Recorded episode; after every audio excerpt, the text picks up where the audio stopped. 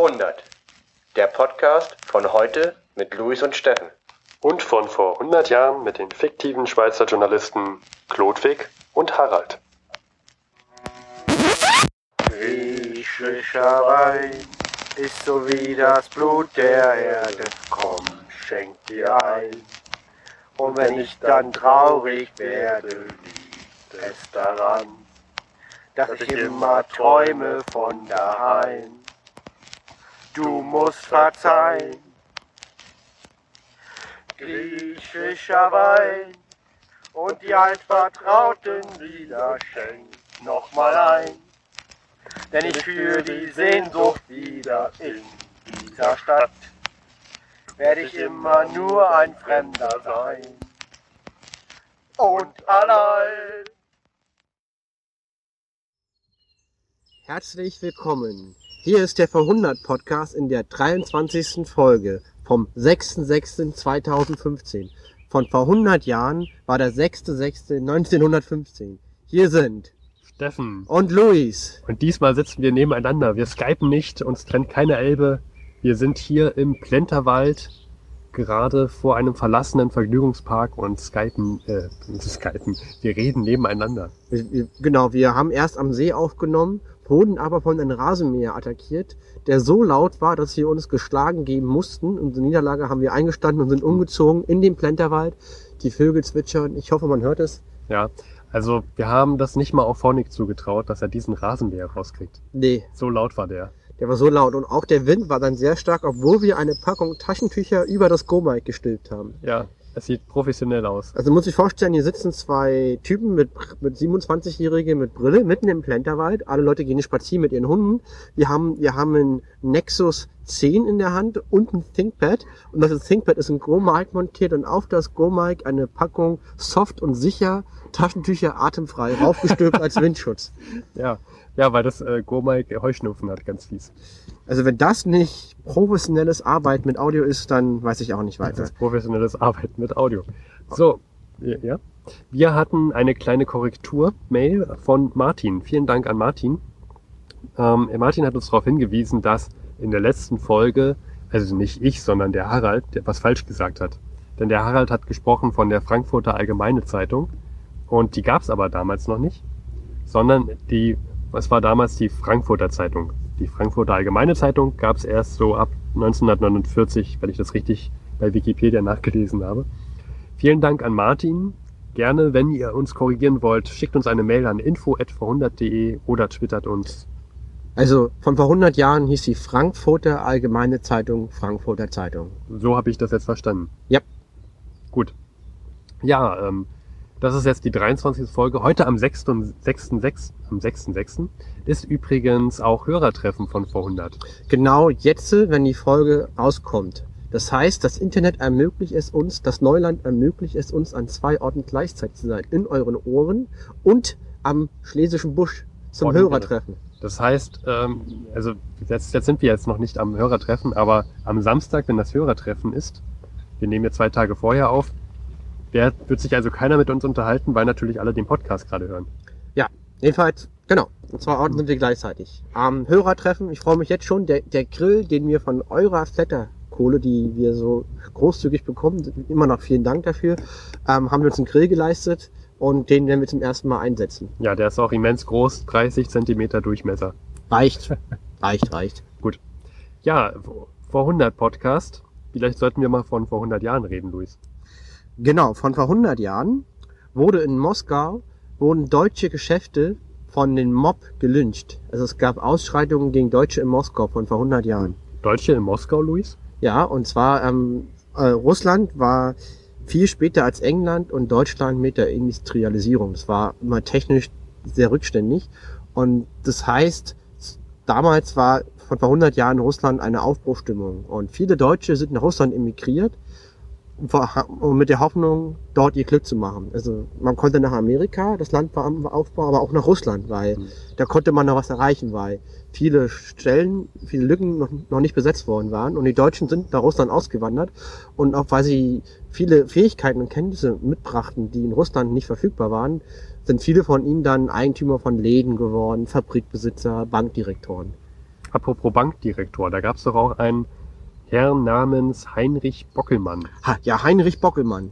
Wie komme ich jetzt auf diesen Namen wohl zu sprechen, Luis? Ja, und zwar, es gab diesen WDR-Zeitgeschichtenbeitrag. Ja, ähm, das ist ein sehr, sehr, sehr, sehr, sehr, sehr guter Podcast. Der wird immer um 9.30 Uhr bei, oder 8.30 Uhr, wird immer morgens beim WDR 5 ausgestrahlt. Und geht, diese Folgen dauern so 10 bis 15 Minuten, immer von vor, was war heute vor, vor x Jahren? Dieser Podcast ist der Grund, warum ich gerne meine Rundfunkgebühren überweise, weil der ist super. Ja, ich finde den auch super. Danke, dass du mir den damals gezeigt hast. Damals CM. Und am 28.05. war nämlich 1870 der Geburtstag von Heinrich Bockelmann. Und Heinrich Bockelmann, jetzt kommt die Verbindung, warum ihr im Intro Udo Jürgens gehört habt, war der Großvater von Udo Jürgens. Wer hätte das gedacht? Bankdirektor in Moskau, ausgewandert aus Bremen. Und Udo Jürgens hat ein Buch und einen Film zu seiner Familiengeschichte produziert. Ja, wir haben mal wieder ausreichend, äh, wir, haben, wir haben keine Mühen gescheut, um zu recherchieren, haben uns einen Film angeguckt. Erneut ein AAD-Mehrteiler haben wir uns angetan. Diesmal nur den ersten von zwei Teilen. Und dieser Film, der auf dem gleichnamigen Buch basierte, heißt Der Mann mit dem Fagott. Und das Buch wurde geschrieben von Udo Jürgens, handelt von seinem Großvater, von seinem Vater und auch so von seiner Geschichte, Biografie. Von ihm Das ist eine sehr spannende Geschichte, muss man Mhm. sagen. Und Der, der, praktisch der Angelpunkt, der alle Generationen der Familie Jürgens, Strich, Strich, Strich Bockelmann verbindet, ist der Mann mit dem Fagott. Das ist eine Bronzestatue. Ja. Und warum heißt dieser Film Der Mann mit dem Fagott? Naja, es fängt an mit dem Großvater. Ähm, in dem Film ist es eine der ersten Szenen. Man sieht den jungen Heinrich Bockelmann in Bremen auf einem Weihnachtsmarkt Glühwein trinkend.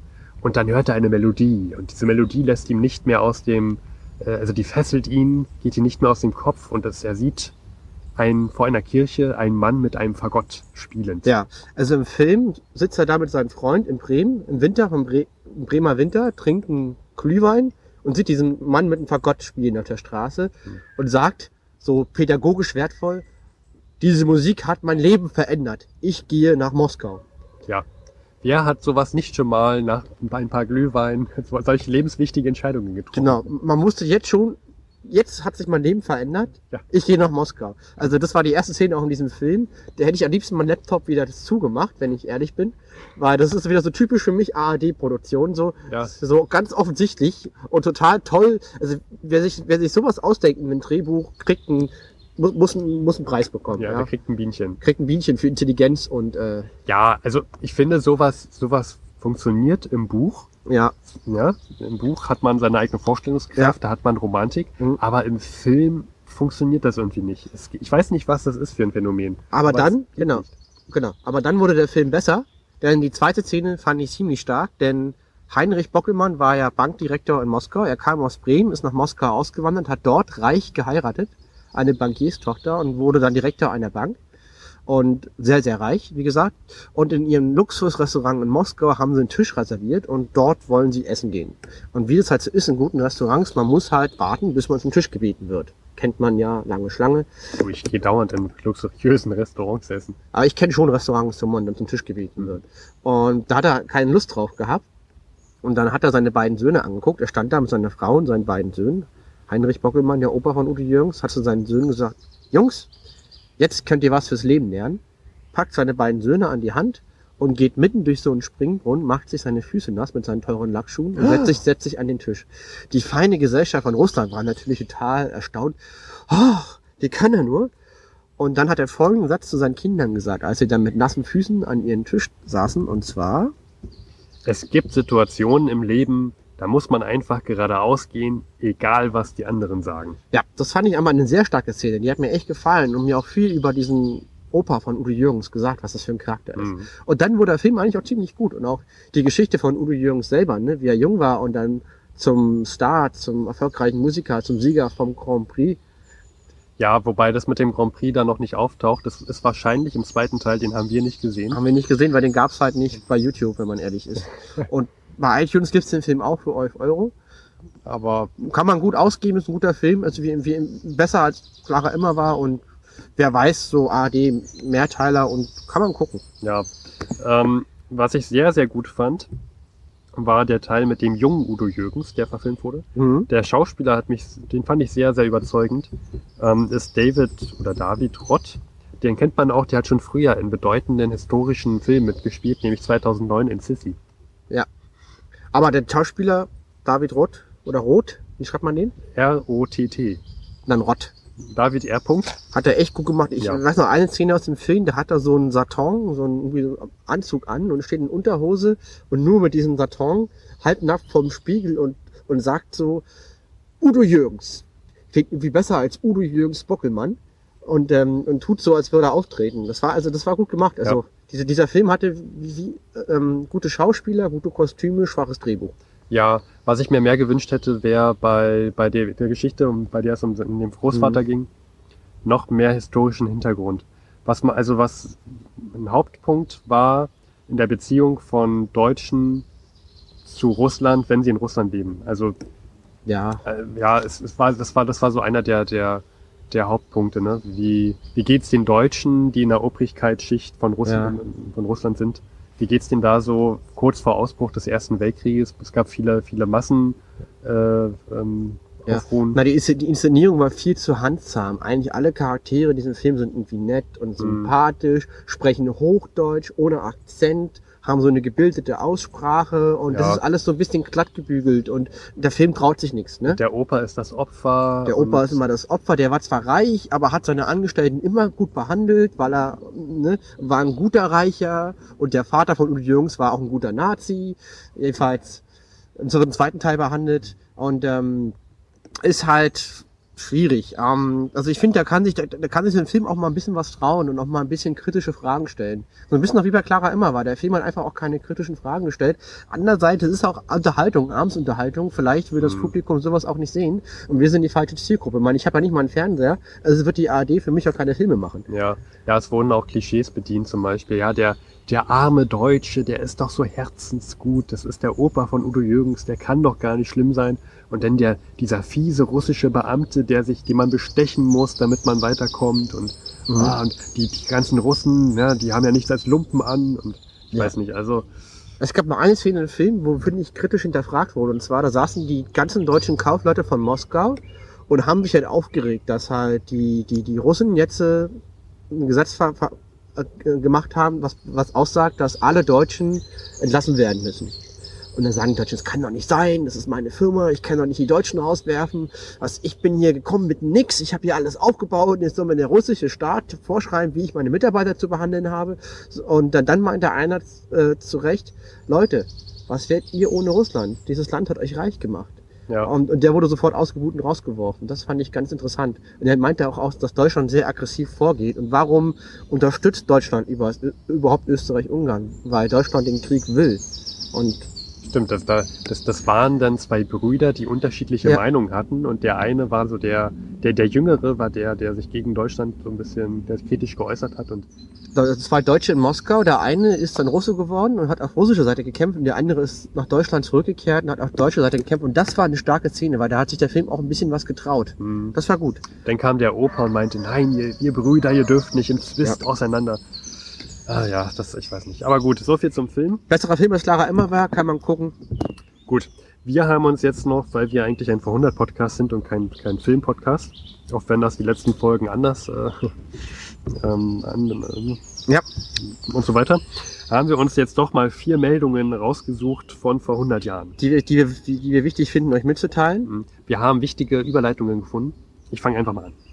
Am 28.05. Ja, da hatte gerade Heinrich Bockelmann Geburtstag gefeiert, 1915.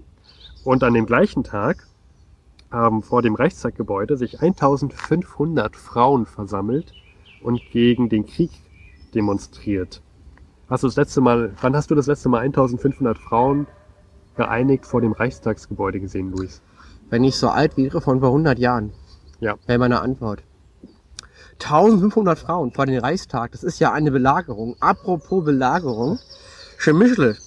Wir haben diese Stadt, liegt in der Westukraine am Länderdreieck Polen, Ukraine und äh, Ungarn. Bei den Karpaten.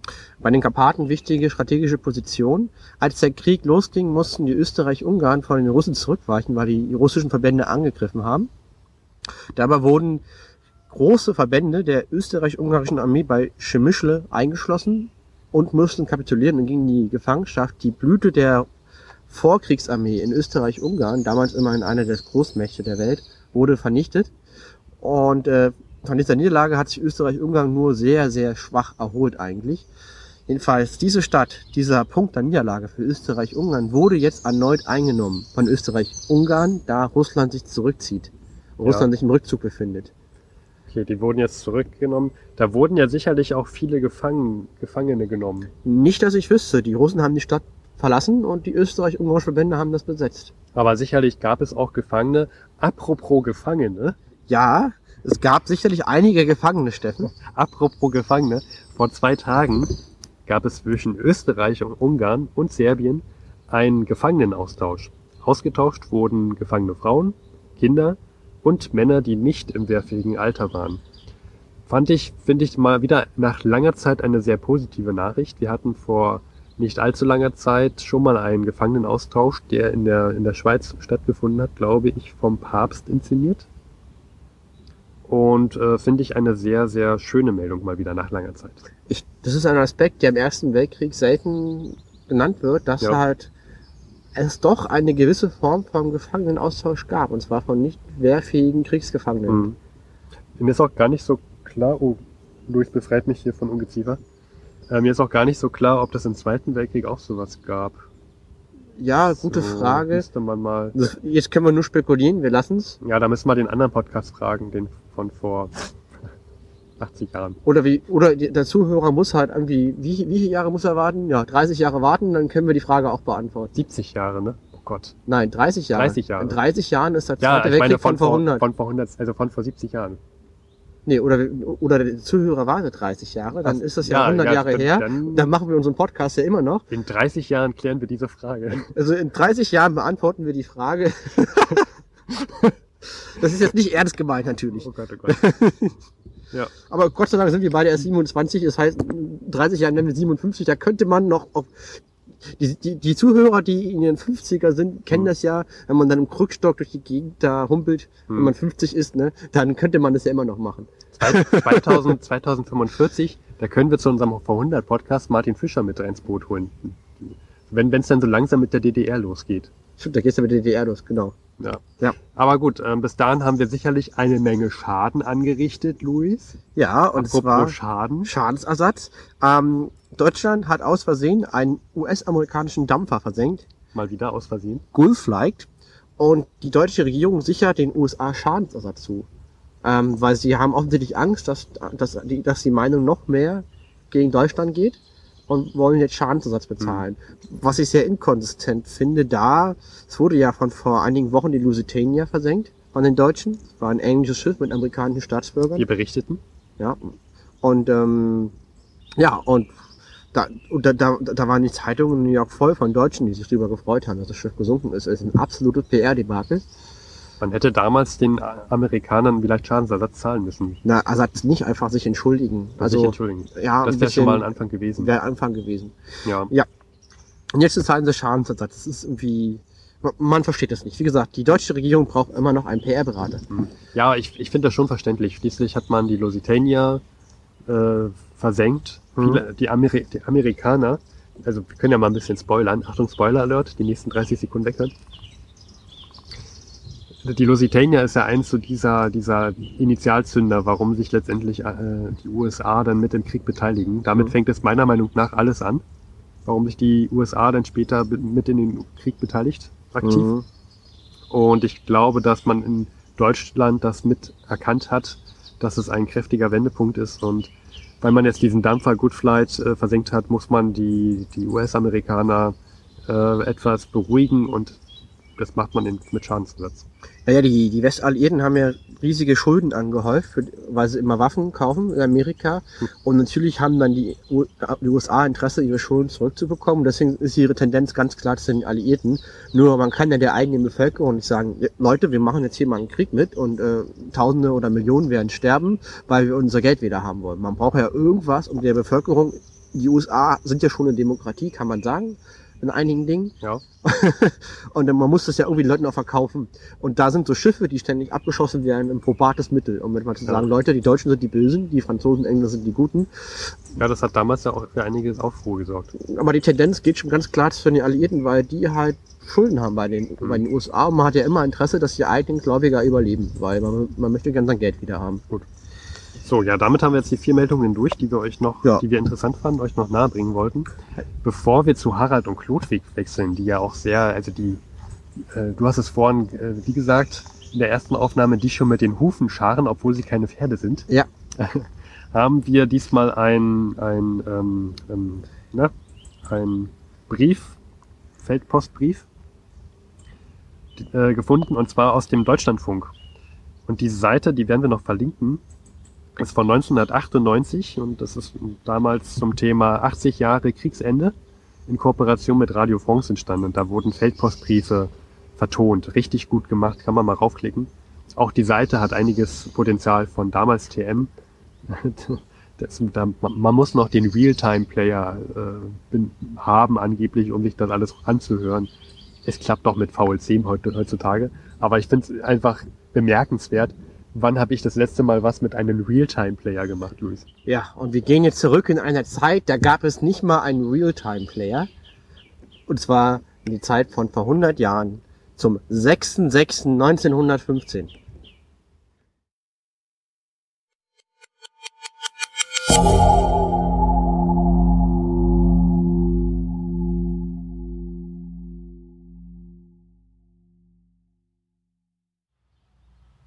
Harald, Prost. Klodwig, groß.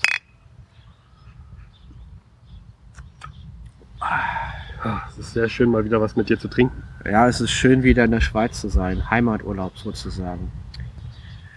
Ja, du warst ja lange in Berlin, jetzt bist du endlich wieder in der Schweiz. Wie Ja. gefällt's dir hier? Ich sag mal, auch der fleißigste Reporter braucht auch mal Urlaub. Ja? Und jetzt habe ich Urlaub. Und den verbringe ich natürlich hier, wo meine Familie und Freunde sind. Ach, ist das schön. Also in Berlin, die Leute sind so unter Stress und das ist alles. Das ist, ach, die sind einfach alle unfassbar gestresst und kein, also kein, keine Leichtgängigkeit, keine Freimütigkeit.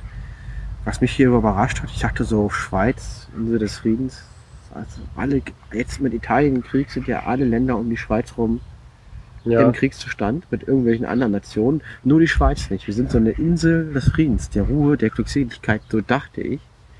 Aber irgendwie, ich höre ja auch nur Wirtschafts-, Arbeitslosigkeit, die Menschen sind auch nicht glücklich. Also irgendwie erinnert mich das doch an Berlin. Und zwar auf einem milderen Niveau, aber woran liegt das? Also eigentlich müssten hier noch andere Leute sagen, Gott sei Dank sind wir in der Schweiz und aber glücklich wird hier keiner.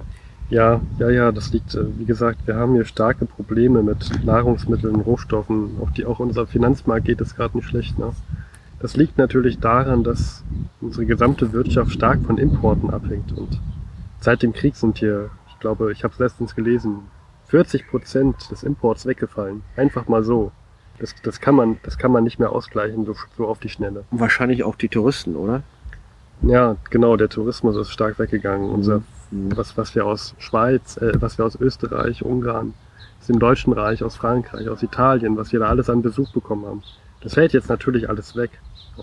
Es hat ja Mhm. auch keiner mehr Zeit zum, zum Verreisen in diesen Zeiten. Wer will auch verreisen, ne? Ja, Aus, also aus der Schweiz rausreisen klingt für mich nicht so schlau. Ja, naja, es ist auch gewagt von dir, diese Reise Berlin hierher.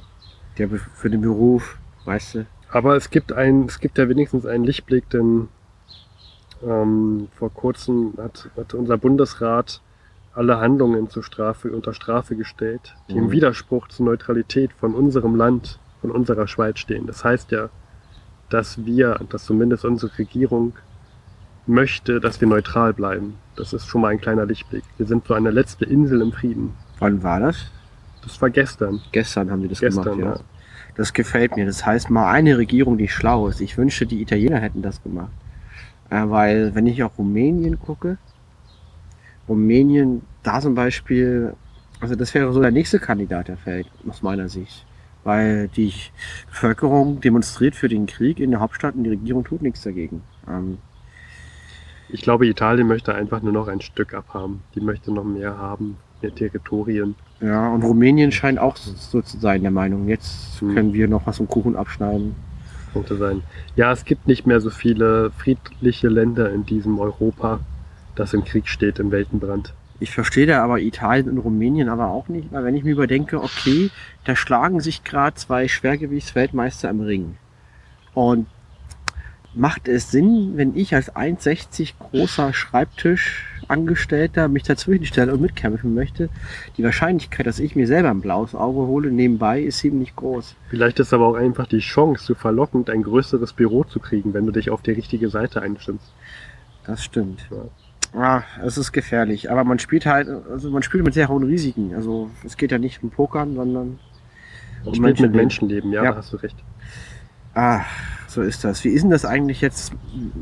Du kannst mir mal sagen, wie hat eigentlich die Schweiz jetzt auf den, auf den Krieg um sich herum reagiert? Da hat sich sicherlich auch einiges verändert. Welche Maßnahmen hat die Regierung eigentlich getroffen? Wir haben jetzt eine Schweizer Friedensstärke von circa 250.000 Mann. Hm? Das war zumindest der Stand bei Kriegsausbruch.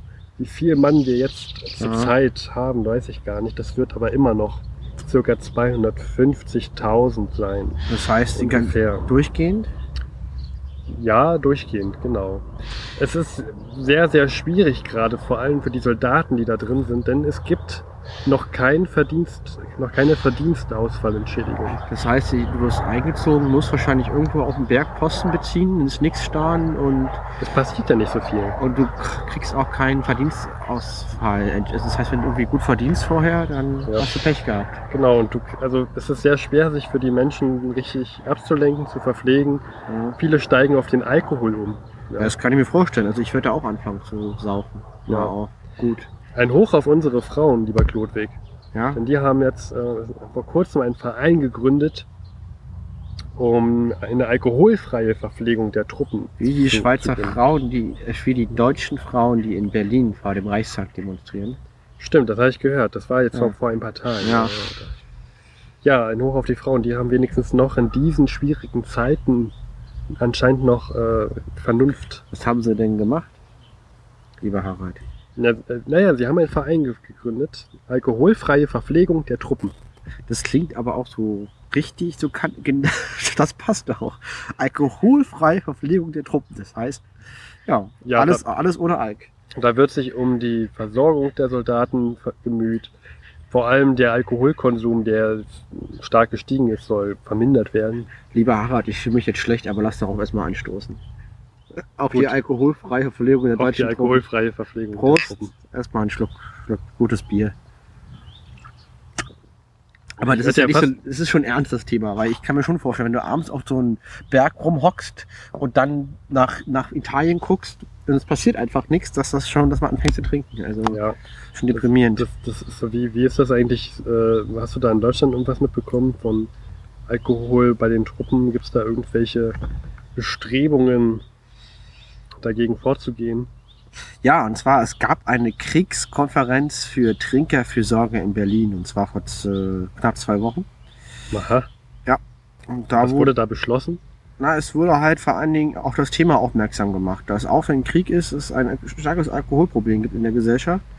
Und die, die Konferenz hat darauf hingewiesen, es gibt 283 Fürsorgestellen für Alkoholiker und halt wer sich, wo sich Betroffene wenden können. Ne? 283, aber das sind ja, ich denke gerade an das ganze Personal, was doch eingestellt werden muss. Ich meine, die Trinkerfürsorge hier in, in der Schweiz, das machen alles Frauen, die sind nicht, äh, die sind, das sind ja keine Soldaten, aber in Berlin, da fehlen ja Soldaten.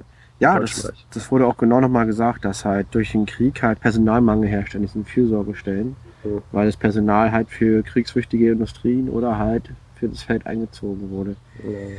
Ja, ich glaube, den Soldaten, denen geht's da auch ganz, ganz schlecht an der, an der Front. Ja, ich sag mal so, wir hier in der Schweiz, sie jammern ja auf sehr hohem Niveau. Also auch wenn das echt blöd ist, jetzt an so einem Berg zu sitzen, nach Italien zu gucken und nichts passiert, lieber das als im Graben ne, an der Westfront, sag Ja. ich mal. Oder Giftgas und Trommelfeuer der Artillerie, schlechter Versorgung, im Regen, dann im verseuchten Wasser. Ähm, das ist schon sehr, sehr. Ja, mich würde da wirklich mal interessieren, was so die, die Soldaten da in der Front denken und auch was sie so an ihre Familien weitergeben. Ja, Das, das wäre mal, das, wär, das würde mich sehr interessieren. Ich, ich glaube, ich würde auch gern mal einen Artikel schreiben über, ja. über das Leben auf dem, äh, an, an der Front. Wenn ich da irgendwie, hast du da irgendwie Material oder sowas? Ja, äh, ich habe mir, weil ich das gleiche auch mache, ne, ähm, habe ich mir auch von befreundeten Deutschen, weil ich halt in Berlin gerade bin, Feldpostbriefe besorgt.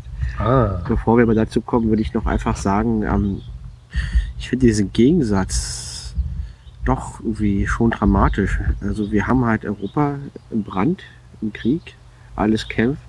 Man hat so kleine Inseln des Friedens aber mittendrin. Ne? Man hat ja die Schweiz, umgeben von kriegstreibenden Nationen. Ein anderer Faktor wäre Holland.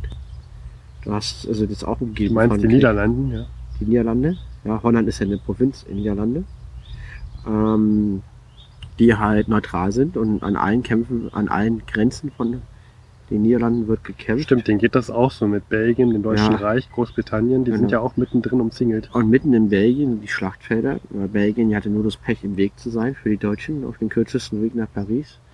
Stell dir mal vor, die Deutschen, die hätten ja nicht über Belgien gehen können, die hätten ja auch über uns Schweizer gehen können. Ja. Wer ist denn jetzt nochmal alles im Krieg? Also wir haben ne, die Deutschen, die Österreicher und das Osmanische Reich gegen wen? Gegen, wir haben das, das russische Reich, wir haben das Frankreich, wir haben Großbritannien. Naja, in Belgien, in, Belgien gibt es ja immer noch welche, die sich dagegen wehren. Und dann haben wir jetzt auch seit neuestem Italien sogar. Und äh, genau, ähm, das sind die Kriegsteilnehmer. Neutral haben wir nach Rumä äh, genau, wir haben noch Rumänien ist neutral, Spanien, Portugal, Schweden, Norwegen, Dänemark.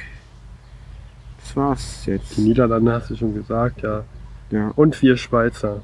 genau. Die, die Serben sind auch noch alle jede Seite im Krieg. Und ja, Da fehlt nicht mehr viel. Wer weiß, wer da als nächstes noch zustößt. Ja. Da gibt's halt so Insel des Friedens noch in Europa. Nicht überall wird gekämpft.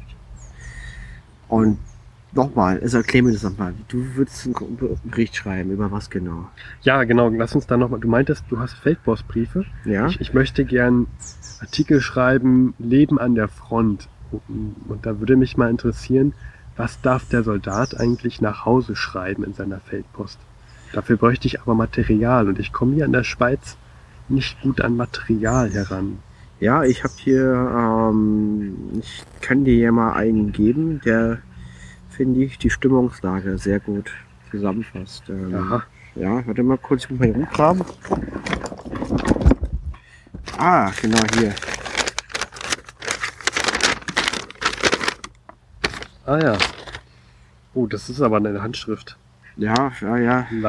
Landwehrmann. Musste ich abschreiben, das Original durfte ich natürlich nicht mitnehmen, aber und du kennst ja meine Sauklaue, ich habe es abgeschrieben. Ja, ich kann es trotzdem lesen. nicht. Du hast ja Du kennst schon, das schon. lange, lange in der Schulzeit. Ernst Wittefeld, aha, vom 25. Februar 1915. Ja, ja, ich kenne die, ich kenne die Familie Ja. von früher und da bin ich, die haben mir diesen Brief weitergeleitet halt. Ohne. Kommentar. Und ich bitte dich, wenn du das veröffentlichst, bitte nur im, im Kontext erwähnen, nicht zitieren und auch nicht erwähnen, von wem du es hast. Und vor allen Dingen, es nicht, geht nicht um mich, es geht vor allen Dingen um die Familie, die musst du schützen. Ja, natürlich. Äh, ah, klar. dann seine Eltern und die Schwester Luise geschrieben. Habe heute Abend nach sehr langem, schwärzlichen Warten euren Brief erhalten und gesehen, dass ihr noch gesund und munter seid. Ich bin auch noch gesund und munter. Der liebe Gott hat mich beschützt. Er wollte noch nicht. Er wollte noch nicht, dass ich am 15. und 16. Februar sterben sollte, wie so viele meiner Kameraden. Ach, lieber Vater, Mutter und Luise, was haben wir in den beiden Tagen nicht erlebt? Es ist nicht zu beschreiben und für euch auch besser so. Wir haben 24 Stunden in einem durch in einer fürchterlichen Schlucht gelegen und viele Familienväter aus der Waldstadt liegen lassen. Auch W. Heimann aus Esepe und Speck. Johann aus Heke, der Dachdecker, der uns damals das Haus dicht machte. Er war ein guter Freund von mir. Es waren fürchterliche Stunden. Unsere Kompanie hatte sieben Tote und viele Verwundete. Die vierte im Ganzen 41 Mann Verluste. Am zweiten Abend mussten wir den Berg räumen, weil wir ihn nicht halten konnten, und so ging es in wilder Flucht zurück, und ich hatte mich mit mehreren Kameraden von der Kompanie getrennt, und wir kamen in der Nacht wieder auf die rechte Strecke. Mehr will ich euch mal nicht davon schreiben, denn es ist nichts für euch.